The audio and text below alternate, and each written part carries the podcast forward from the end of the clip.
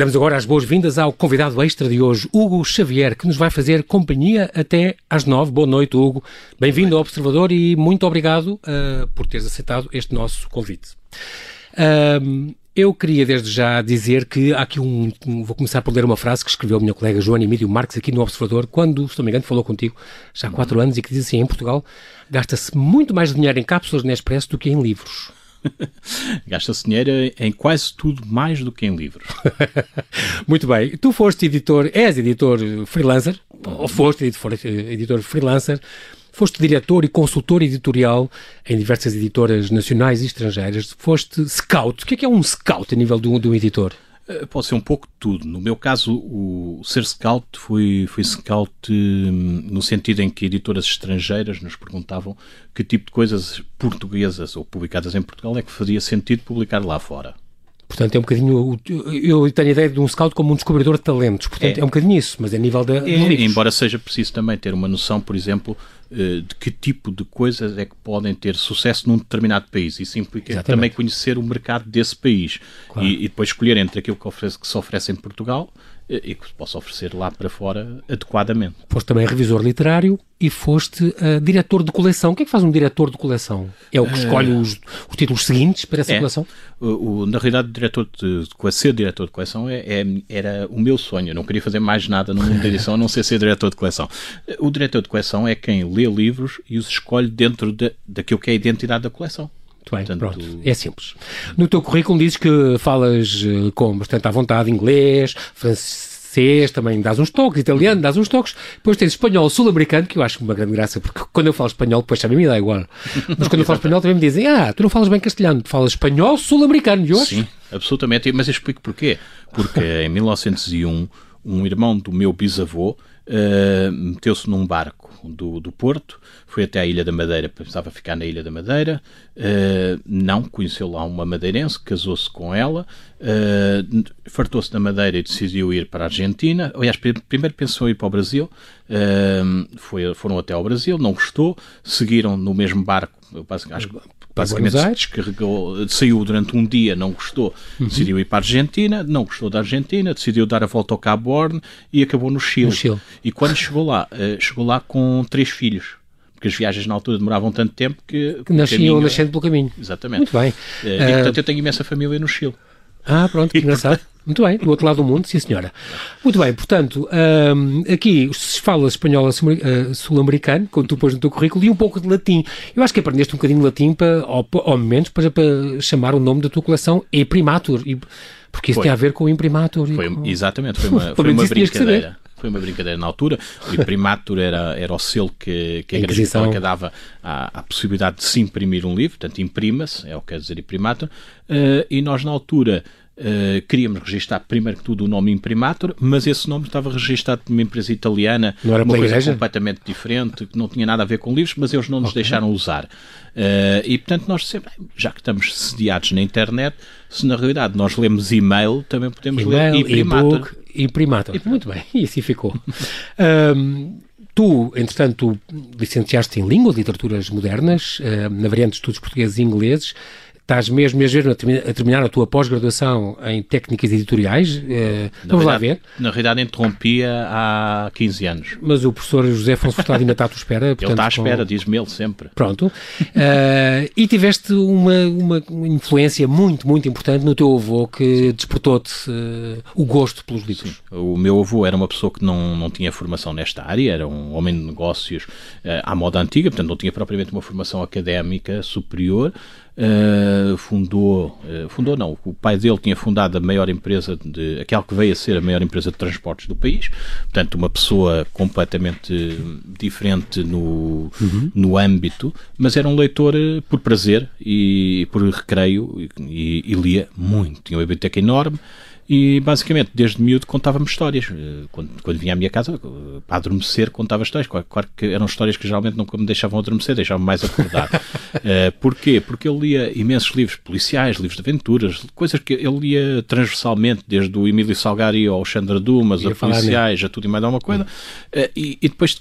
recriava algumas aventuras, cruzando elementos de todas essas coisas. Uh, e depois anunciava-me que aquilo estava num livro que ele tinha na biblioteca dele. O tal livro fabuloso Exatamente. que, que tu até ainda hoje procuras. Exatamente. Procurei durante anos e anos e anos e nunca encontrei porque não existia, obviamente. Tu tiveste... Uh... Sim.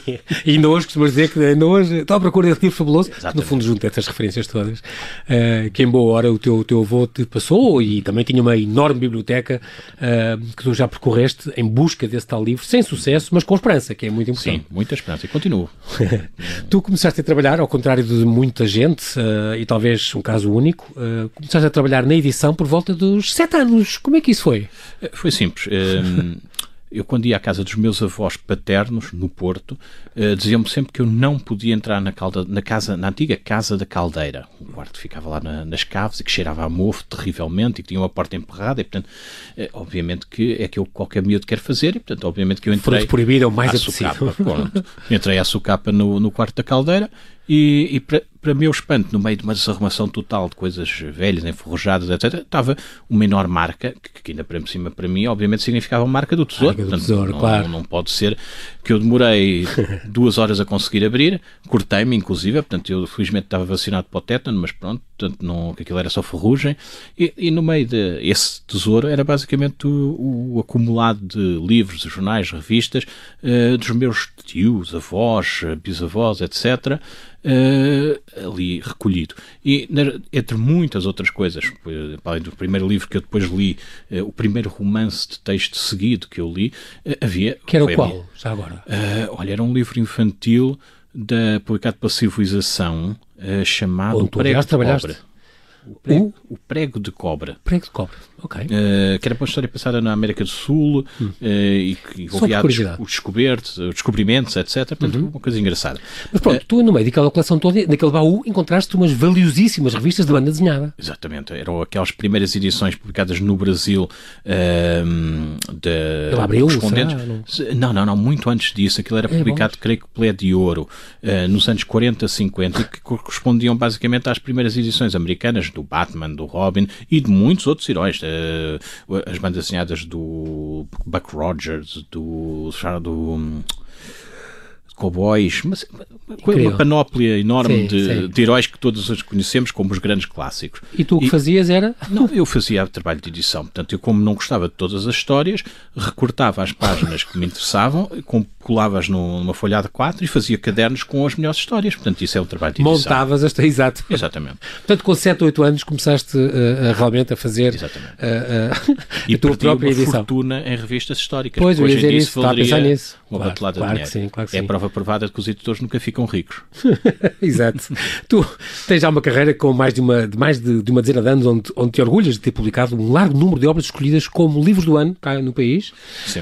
Um, e tu tiveste, por exemplo, uh, mas isso também eh, não te arrependes, mas por outro lado uh, continuas pobre, como tu dizes, e sem dinheiro para construir o teu, o teu, o teu casebre perdido entre, entre, no Jerez, que é um sonho, e onde, e onde outro, outro problema, onde encafuar a tua biblioteca gigantesca. Absolutamente. eu, eu, neste momento já, já me libertei, mas a minha biblioteca chegou a ter 18 mil livros. E... A fazer concorrência ao Pacheco Pereira, portanto. Exatamente, provavelmente, sim. Uh, fui, fui-me libertando de algumas coisas, felizmente, nós, nós com a idade vamos fazendo escolhas e claro. já não somos tão ecléticos como éramos. Uhum. Uh, mas, mas foi, foi um, um desafio tremendo ser meter-me nesta área. tu és um leitor uh, desiludido que deitou mãos à obra e não se ficou. Disseste uma vez numa entrevista. Porquê um leitor desiludido? Ah, porque basicamente aquilo que me acontecia, que eu acho que aconteceu depois a muitos editores, a muitos leitores em Portugal, é, é quando se tem um bocadinho de informação sobre o que é que é o melhor da literatura universal, nós percebemos o quão limitada é a edição e a oferta da edição em Portugal. Uhum. Uh, e percebemos que, que, na altura, por exemplo, eu, o meu primeiro projeto pessoal foi com o Diogo Madre Deus e foi a criação da Cavalo de Ferro. Cavalo de Ferro. Uh, e, e, a Cavalo de Ferro teve, depois eu segui exatamente esse mesmo programa quando passei pela Babel e agora na, na Iprimatur. Uh, foi basicamente, o nosso objetivo foi oferecer aquilo que é a lacuna no mercado. E, e a quantidade que as grandes editoras não pegavam. Sim, exatamente. E a quantidade de editoras que, que de, de, grandes nomes, grandes autores, grandes obras que fazem parte de, de aliás, prémios Nobel, prémios Goncourt, prémios Cervantes, dezenas e que não estão publicados em Portugal é, é assombroso. Enquanto nós, por exemplo, vamos aqui ao nosso país vizinho, uh, do qual tanto gostamos de dizer mal, e entramos numa livraria e que qualquer, qualquer editora tem a sua grande coleção de clássicos que vão desde a Antiguidade Clássica até ao começo do século XX. Exatamente. As nossas lacunas são tremendas, não nada que se compare a isso. Do que tu conheces em Espanha, lê-se muito mais?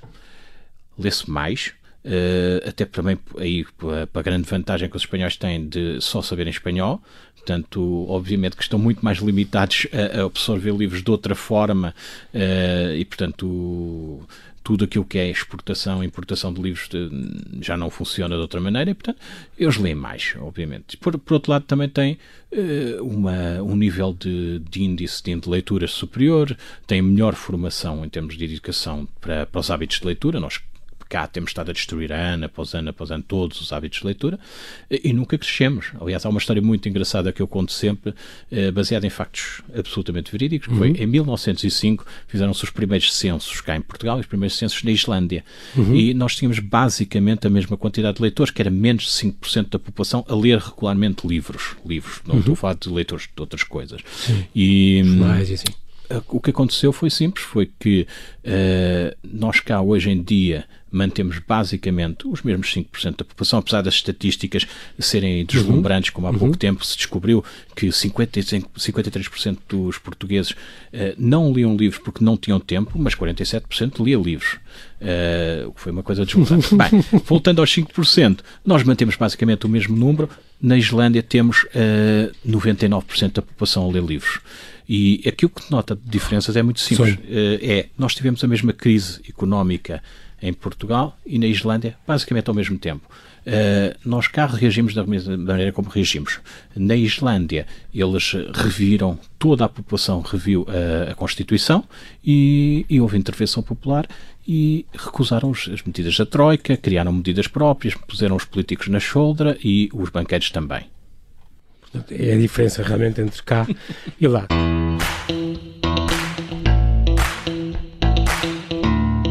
Continuamos a conversa com o editor Hugo Xavier, que traz ao Serão do Observador os truques e técnicas para editar livros com a ajuda dos leitores. E agora que estamos a falar, eu tenho aqui na mão um livro do H.G. Wells, uh, Herbert George Wells, esta ficção curta completa, é já o segundo volume, um, editado por ti, pela Primator. Aliás, tu, se não me engano, és o padrinho uh, desta, portanto, digamos, o mentor, o homem que lança isto. Faz-nos agora explicar, portanto, este livro é um livro grande, é um bocadinho até maior do que o primeiro volume, este tem 570 páginas, com toda a ficção curta completa, metade, aliás, porque já saiu uma primeira metade antes, uh, deste H.G. Wells, que é um grande, um, um grande uh, cultor da ficção científica, talvez o grande iniciador da ficção científica e que nos deu grandes êxitos como A Guerra dos Mundos e como O Homem Invisível, A Ilha do Dr. Moreau e milhares de... tem imensos uh, livros também adaptados, imensos contos adaptados ao grande ecrã, ao grande ecrã e à televisão e, portanto, um, um autor espantoso que, curiosamente, não tinha ainda esta ficção curta toda impressa toda editada cá em Portugal. Acontece muitas vezes. O, para já, neste caso, uma questão específica, era um autor que estava prestes a cair no domínio público e, portanto, as editoras portuguesas não apostam numa coisa que em breve vai ficar gratuita. Portanto, disponibilização de obras do H.G. Wells. No caso da ficção curta, é, é, sempre o mito que existe em Portugal e é completamente um mito de que o conto não vende, ou que o texto Era uma das perguntas que eu tinha para ti. Eu tenho essa ideia. Não tenho qualquer prova, pelo contrário, de que, de que a ficção curta não, não vende. E, e já estou nisto há quase 20 anos, portanto... é, todos é os exemplos ouve, que tenho são exatamente Mas, Hugo, é o que se ouve muito dizer, e, e por exemplo, vamos referir uh, Jeffrey Asher, tem uma, sete livros de contos, tem muitos romances inteiros, até sagas de seis e sete volumes. Sim, sim, sim, Agora que iniciou outra, semana passada. Um, os livros de contos deles acho que nunca venderam pelo menos em, eu estou a dizer em Portugal, nunca venderam tanto como os romances inteiros. Aí parece uma coisa mais específica. O, o Jeffrey Archer apareceu em Portugal com os romances, primeiro, uhum. e, e, e, portanto, o seu público foi, criou aquela imagem do Jeffrey aquela Archer espera, de esperar um, um, um livro Cainha Belo, um de coisas. Que, que, que demora a entrosar, etc. E depois passar para um registro de conto curto é mais difícil. Uh, agora, um leitor que, que esteja habituado a ler ambas as coisas, o livro mais longo, a ficção longa e a ficção curta, não tem problemas em passar Nenhum. para a ficção curta e, e Eu pessoalmente gosto muito também e, e, muitas vezes escolhes conforme o tempo que tu tens, numa viagem, numa coisa, podes escolher ler contos, eu, ler coisas eu, mais breves. Eu passo metade da minha vida em transportes públicos, portanto eu leio, Exatamente. se eu tivesse tempo para claro ler não profissionalmente, eu leria contos, porque é o tempo que eu tenho. Exato, esses tempos partilhados ao longo do Exatamente. dia, onde se pode ler realmente muita coisa. Eu tinha um bocadinho essa ideia, já se me tem encaixado disso, em Portugal, ah, eu conto tal, não vendo muito, mas tu achas que não, ainda bem. E são mitos que, que têm barreiras uh, criadas, ou seja, a certa altura nós apresentamos a uma cadeia livreira um livro de contos e, e o que nos é dito é, ah, o conto vende menos, etc e tal. E depois, não passados uns tempos, não, mas passados uns tempos recebemos geralmente um e-mail ou uma mensagem da, da responsável de compras a dizer, por acaso isto surpreendeu. E, e, pronto. Vendeu mais do que estávamos exatamente, à espera e tal. Exatamente. E depois, na realidade, vende a mesma coisa que alguns dos romances que nós publicamos. Portanto, nunca tive nas várias editoras por onde passei, nunca tive esse, para prova mim, contrária. Hugo, para mim, isso são muito boas notícias, ainda bem. Uh, assim seja. Uh, Vamos então falar deste conceito que é um conceito extraordinário e foi assim, aliás, que nos conhecemos. Quando eu encontrei, acho que numa feira do livro, este, este livro, o primeiro volume deste da, da ficção curta, completa do H.G. Wells, e achei muita piada, e não vi em mais nenhuma outra editora que tivesse isto. Um, e depois tu explicaste na altura, acho que foste tu, mesmo a dizer, não, isto é um conceito que a gente faz, e depois eu peguei no livro, lembro que de ter, sim, ter lido, gostei muito, e lá está explicadinho, isto é assim, isto é as pessoas, quando querem muito que haja um, normalmente um clássico, portanto, vocês não se dedicam à edição, pelo menos com esta chancela de Primator, não se dedicam a esta, uh, dedicam-se mais aos clássicos. Exatamente. Há um autor clássico, há um autor cujo, ou cuja tradução não é famosa, ou já passou de moda, ou os, as grandes editoras não pegam... Há muito, está escutado. Ou está escutado há muito tempo, e então há muitos pedidos de pessoas que querem muito ter esta obra, e então contactam com vocês Exatamente. e propõem um projeto, então. Absolutamente. Temos dezenas de propostas, muitas mais do que aquelas que somos capazes de fazer efetivamente. Uhum. Uh, e, e aquilo que nos ocorreu, isto, eu já tinha essa experiência de outras editoras onde tinha trabalhado e foi por isso que quando montamos Imprimatur, uh, o objetivo foi exatamente partir uh, de sugestões que já que a mim e ao, ao meu sócio Pedro Bernardo já nos tinham feito uhum. e, e, e basicamente partir disso, primeiro que tudo são sugestões nossas no primeiro ano e depois explicar às pessoas que poderiam também Como é que isso funciona? Nisso. Exatamente. Uh, exatamente.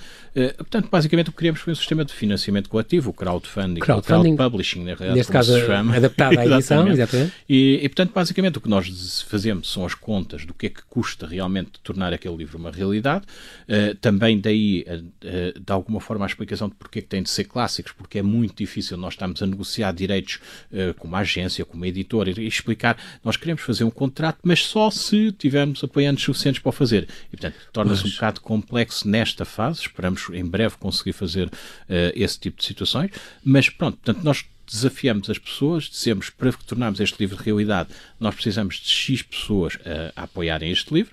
Uh, o, o, apoio do livro uh, consiste geralmente em pagar cerca de dois terços do preço que o livro vai ter depois na, na livraria. livraria. Uhum. E, e, pronto, e, e, sabíamos à partida que isto é, o crowdfunding em Portugal funciona eh, basicamente para causas de beneficência e situações dessas. Portanto, sabíamos que culturalmente não ia ter uma resposta imediata e, portanto, estávamos preparados e estamos preparados e temos vindo a cumprir. Eh, colmatar sempre o, os apoios. Mas a verdade é que tem estado em crescimento. É isso que eu tinha a perguntar. Você já existe, isto já existe aqui há quatro anos? Uh, existe desde final de 2015. Pronto, há quatro anos, muito bem. Uh, exatamente. portanto, um, mas é uma coisa que está a crescer então? Muito. Nós, é eu posso dizer que basicamente é sim, simples, sim. obviamente que é um crescimento. Nós precisamos em média, agora vou tirar aqui um número, de cento e tal apoiantes por, para tornar um livro realidade. E tornar um livro destes, portanto um livro importante, uma, uma obra de literatura, Portanto, prova-se que não é assim tanto tão, tão caro ou tão exato, difícil tornar exato. estas situações realidade. Uh, a verdade é que nós começamos no primeiro ano, basicamente eram amigos e conhecidos nossos, e portanto tínhamos 12, 13, 14 apoios, pouco mais. Uh, neste momento nós temos uh, uma média de 50 e muitos apoios e por vezes em certos livros bastante mais do que isso. Há livros que, que estão praticamente pagos, o, o caso de, das Pílima Noites, que nós traduzimos é dos manuscritos originais árabes e que foi um sucesso tremendo. Uh, Saiu o volume? O primeiro já saiu, o segundo está a em, acabar. É um projeto, é, é um disco que vai, vai ao vosso site e está lá, os projetos estão neste momento a correr para as pessoas poderem adotar. Exatamente. Pronto. Depois, de vez em quando, decidimos torturar o público, foi o que aconteceu no, no, caso do, do, das Mil e Uma Noites, em que tivemos muita gente logo quando saiu o primeiro volume a saber quando é que saiu o segundo, e nós dissemos aquilo que o tradutor nos tinha dito, um ano. Uh, só que, entretanto, já vai quase em três. Uh, há coisas que são difíceis, como o caso de traduzir do árabe antigo e de comprar quatro manuscritos que estão incompletos e que a certa altura tem de se olhar por um e dizer, ah, este continua a história daquele, mas aquele diz exatamente o contrário daquele outro e, e tentar fazer um, um livro um jogo, é ali, também é uma edição, também é um trabalho de edição. É, é, é. E, e, pronto, portanto, há coisas que de vez em quando nós temos de informar os nossos um clientes. Sucesso. Dizer... Eu vi depois o feedback desse livro, mesmo das Mil e Uma Noites, e tem sido um, muito grande. É eleito foi, o livro do ano, a escolha foi, do, foi ano, livro do ano. Em o Expresso também o sim, realçou. Sim, sim. E... Em todos os jornais, menos no público, que é o único que não, não escolhe, ou melhor, escolhe livros do ano, mas só livros publicados nos últimos cinco anos, ah. apesar de não o tornar público, mas esse é o critério. Portanto, na realidade, pronto, uh, pronto nunca mas poderia escolher um original boa, que tenha mil anos. Uh, pronto, abriram uma exceção para, para a Bíblia traduzida por, por Frederico Lourenço. Exatamente. é a exceção. Era, era, para assegurar um lugar no céu. Exatamente, provavelmente. E, e, pronto, e portanto tem, tem, sido esse projeto que tem vindo a crescer. Nós todos os dias temos uh, novas pessoas inscritas no site. Uh, posso dizer que um em cada dez manda-nos sugestões de livros e posso dizer que basicamente cinco em cada dez geralmente apoia livros e quando apoia continua a apoiar e portanto as pessoas estão Isso é satisfeitas. É Isso e portanto isto, isto, funciona assim. Vocês portanto lançam essa subscrição, digamos, essa, essa exato, assinatura, exato. esse apoio. As pessoas podem uh, ajudar e depois, se o montante que, que, que uhum. chega para editar o livro é editado e as Exatamente. pessoas que já apoiaram podem uh, adquirir Rece recebem o livro em casa sem mais custos. Sem mais custos uh, e, é, e pagaram dois terços do que ele vai depois custar na livraria. Exatamente, exatamente. Quando não chega, vocês depois veem se vão colmatar 90, um bocadinho aquele. Em 99% das situações nós Vocês têm pôr um bocadinho de dinheiro para. Sim, Pronto. exatamente. E, mas também há casos em que o projeto é totalmente rejeitado ou não chega nem por sombras àquilo que vocês precisariam há, há e fica em stand-by? Há projetos à partida que nós temos noções que por questão de custos são totalmente inexecuíveis. Eh, mesmo, não, não, há, não há possibilidade.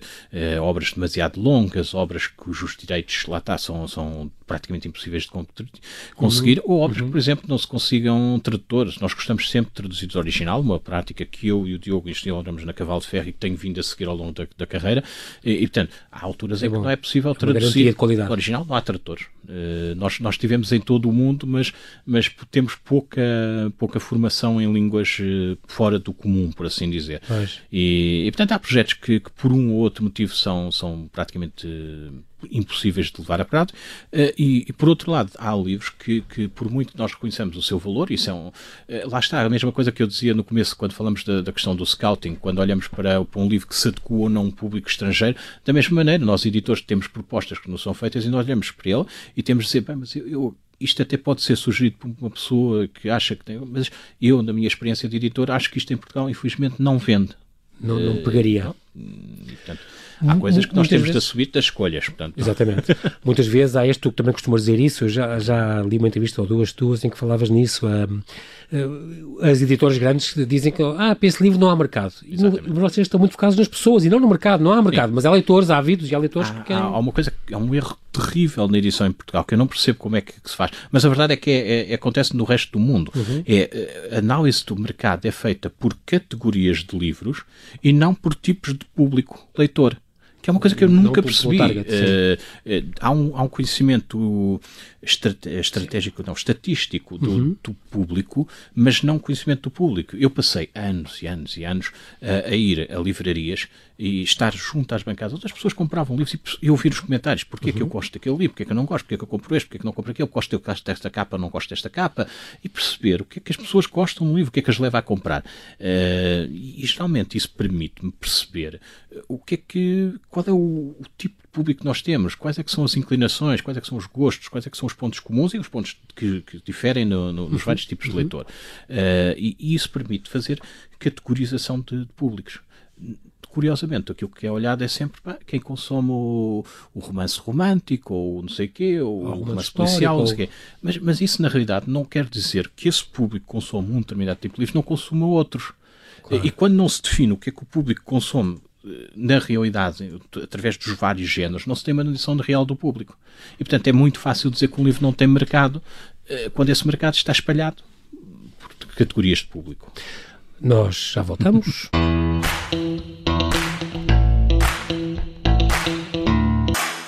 Acontece também, acontece também, uh, Hugo, que este, esta, esta, esta vossa técnica de, de, de, editar livros, assim, consegue também resgatar alguns uh, autores uh, importantes. Eu estou aqui a olhar, por exemplo, ao vosso catálogo uh, que, que, que, deram na Feira do Livro, por exemplo, e neste segundo semestre, por exemplo, está aqui previsto Os Mutilados, do Herman Hunger.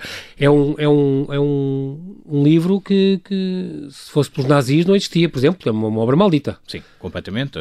aliás, nós, nós publicamos no, no começo da, da Imprimatur, publicamos também o, o Mein Kampf do Hitler. Uhum o, os Mutilados do Hermann Ungar, por contrário, foi o livro que os nazis, que estava no, encabeçava a lista de livros a queimar pelos nazis. E, portanto, é, por assim dizer, a antítese. E sofrer como um index, sim, exatamente. exatamente. E que vocês Depois, passados recuperam... anos, publicamos o, a primeira edição portuguesa do, do Bambi, eh, que estava esgotada há 60 anos. Que é a mesma história do filme. É Exatamente. É eh, e depois descobrimos que era um dos livros que o Hitler mais testava. A sério? Uh, a sério. Não só porque o autor era judeu, mas sobretudo porque ele via na Félix defesa Salton, dos animais Félix e dos fracos. Exatamente. E, Bambi, Uma Vida nos Bosques, chama-se o livro. Exatamente. E o, o, Hitler via na defesa dos animais mais fracos e tudo mais uma defesa hum, do... Claro. Pronto, do, do, Ia contra o seu arianismo. Exatamente, exatamente, exatamente. um, depois tem outra coisa que vocês gostam muito, e eu confesso que também gosto, é estes vossos... Uh, estas vossas... Um, vocês arranjam livros com os contos completos e com a ficção curta Sim. completa. Uh, Marcel Proust, uh, o H.G. Wells, que já falámos, por exemplo, é outro caso. Uh, o Camilo Castelo Branco, por exemplo, exatamente. é outro exemplo. O Melville, que tu me trouxeste, portanto... Melville, o Voltaire, que acabamos de fazer Voltaire, exatamente. Tempo. Portanto, a ideia é, é essa. Também sair do, do clássico romance sim, que sim, define sim. uma pessoa uh, ou um autor e trazer outras coisas que as pessoas não sabem. O, o, o, texto curto é sempre a melhor prova do talento de um escritor. Uh, é muito fácil, ou melhor, é muito mais fácil fazer uma boa história prolongada, é muito difícil ser conciso. Isso é a mesma coisa que no jornalismo, escrever é uma verdade, é peça é que informe completamente, uh, de forma curta, e tendo dois minutos ou ter meia dúzia de linhas, é, é, muito mais complicado do que, do que escrever uma coisa longa e Só me lembro da, da carta, das cartas do Padre António Vieira que dizia desculpa ser tão longa, não, não tive tempo para mais. Exatamente. uh, aliás, o, o, a esse propósito, nós publicamos de facto os contos completos do, do Marcel Proust, Proust, e dele dizia o Anatole France, é uma das frases que está na capa, que a vida era demasiado curta e Proust era demasiado longo, referindo-se obviamente ao, Em Busca do Tempo Perdido. Exatamente, os contos são outra coisa, com, com os vários são mais volumes. fáceis de ler. Exatamente. Portanto, este é uma ideia boa que vocês, ao mesmo tempo, têm que, te perguntar isto, já te aconteceu... Um, teres um grande, uma grande pena por uh, os, as pessoas não, não apoiarem uma coisa que tu gostavas muito que, que saísse? Já, já, já. Uh, um Dá-te uma tristeza relativa? Não, tudo, dá sempre. Por exemplo? Uh, aconteceu, olha, por exemplo, um livro que, que, que, não pegou, por assim dizer, foi um livro que nós publicamos, que é um grande clássico da literatura americana, mas um clássico alternativo, que é o Jürgen, do James Branch Cabell. Uh, e, Jürgen é um, é um livro uh, importantíssimo hoje em dia, porque é uma sátira a tudo o, o universo quer da ficção fantástica, mas ao mesmo tempo a sátira, a sátira à, à, cultura europeia como é vista pelos americanos e ao mesmo tempo uma sátira à própria sociedade americana a partir dessa maneira como eles veem o outro. E, e o, o Jürgen do James Branch Cabell foi um livro que pura e simplesmente o, público eh, em crowdfunding ainda foi atrás dele, mas depois no mercado não correu assim tão bem.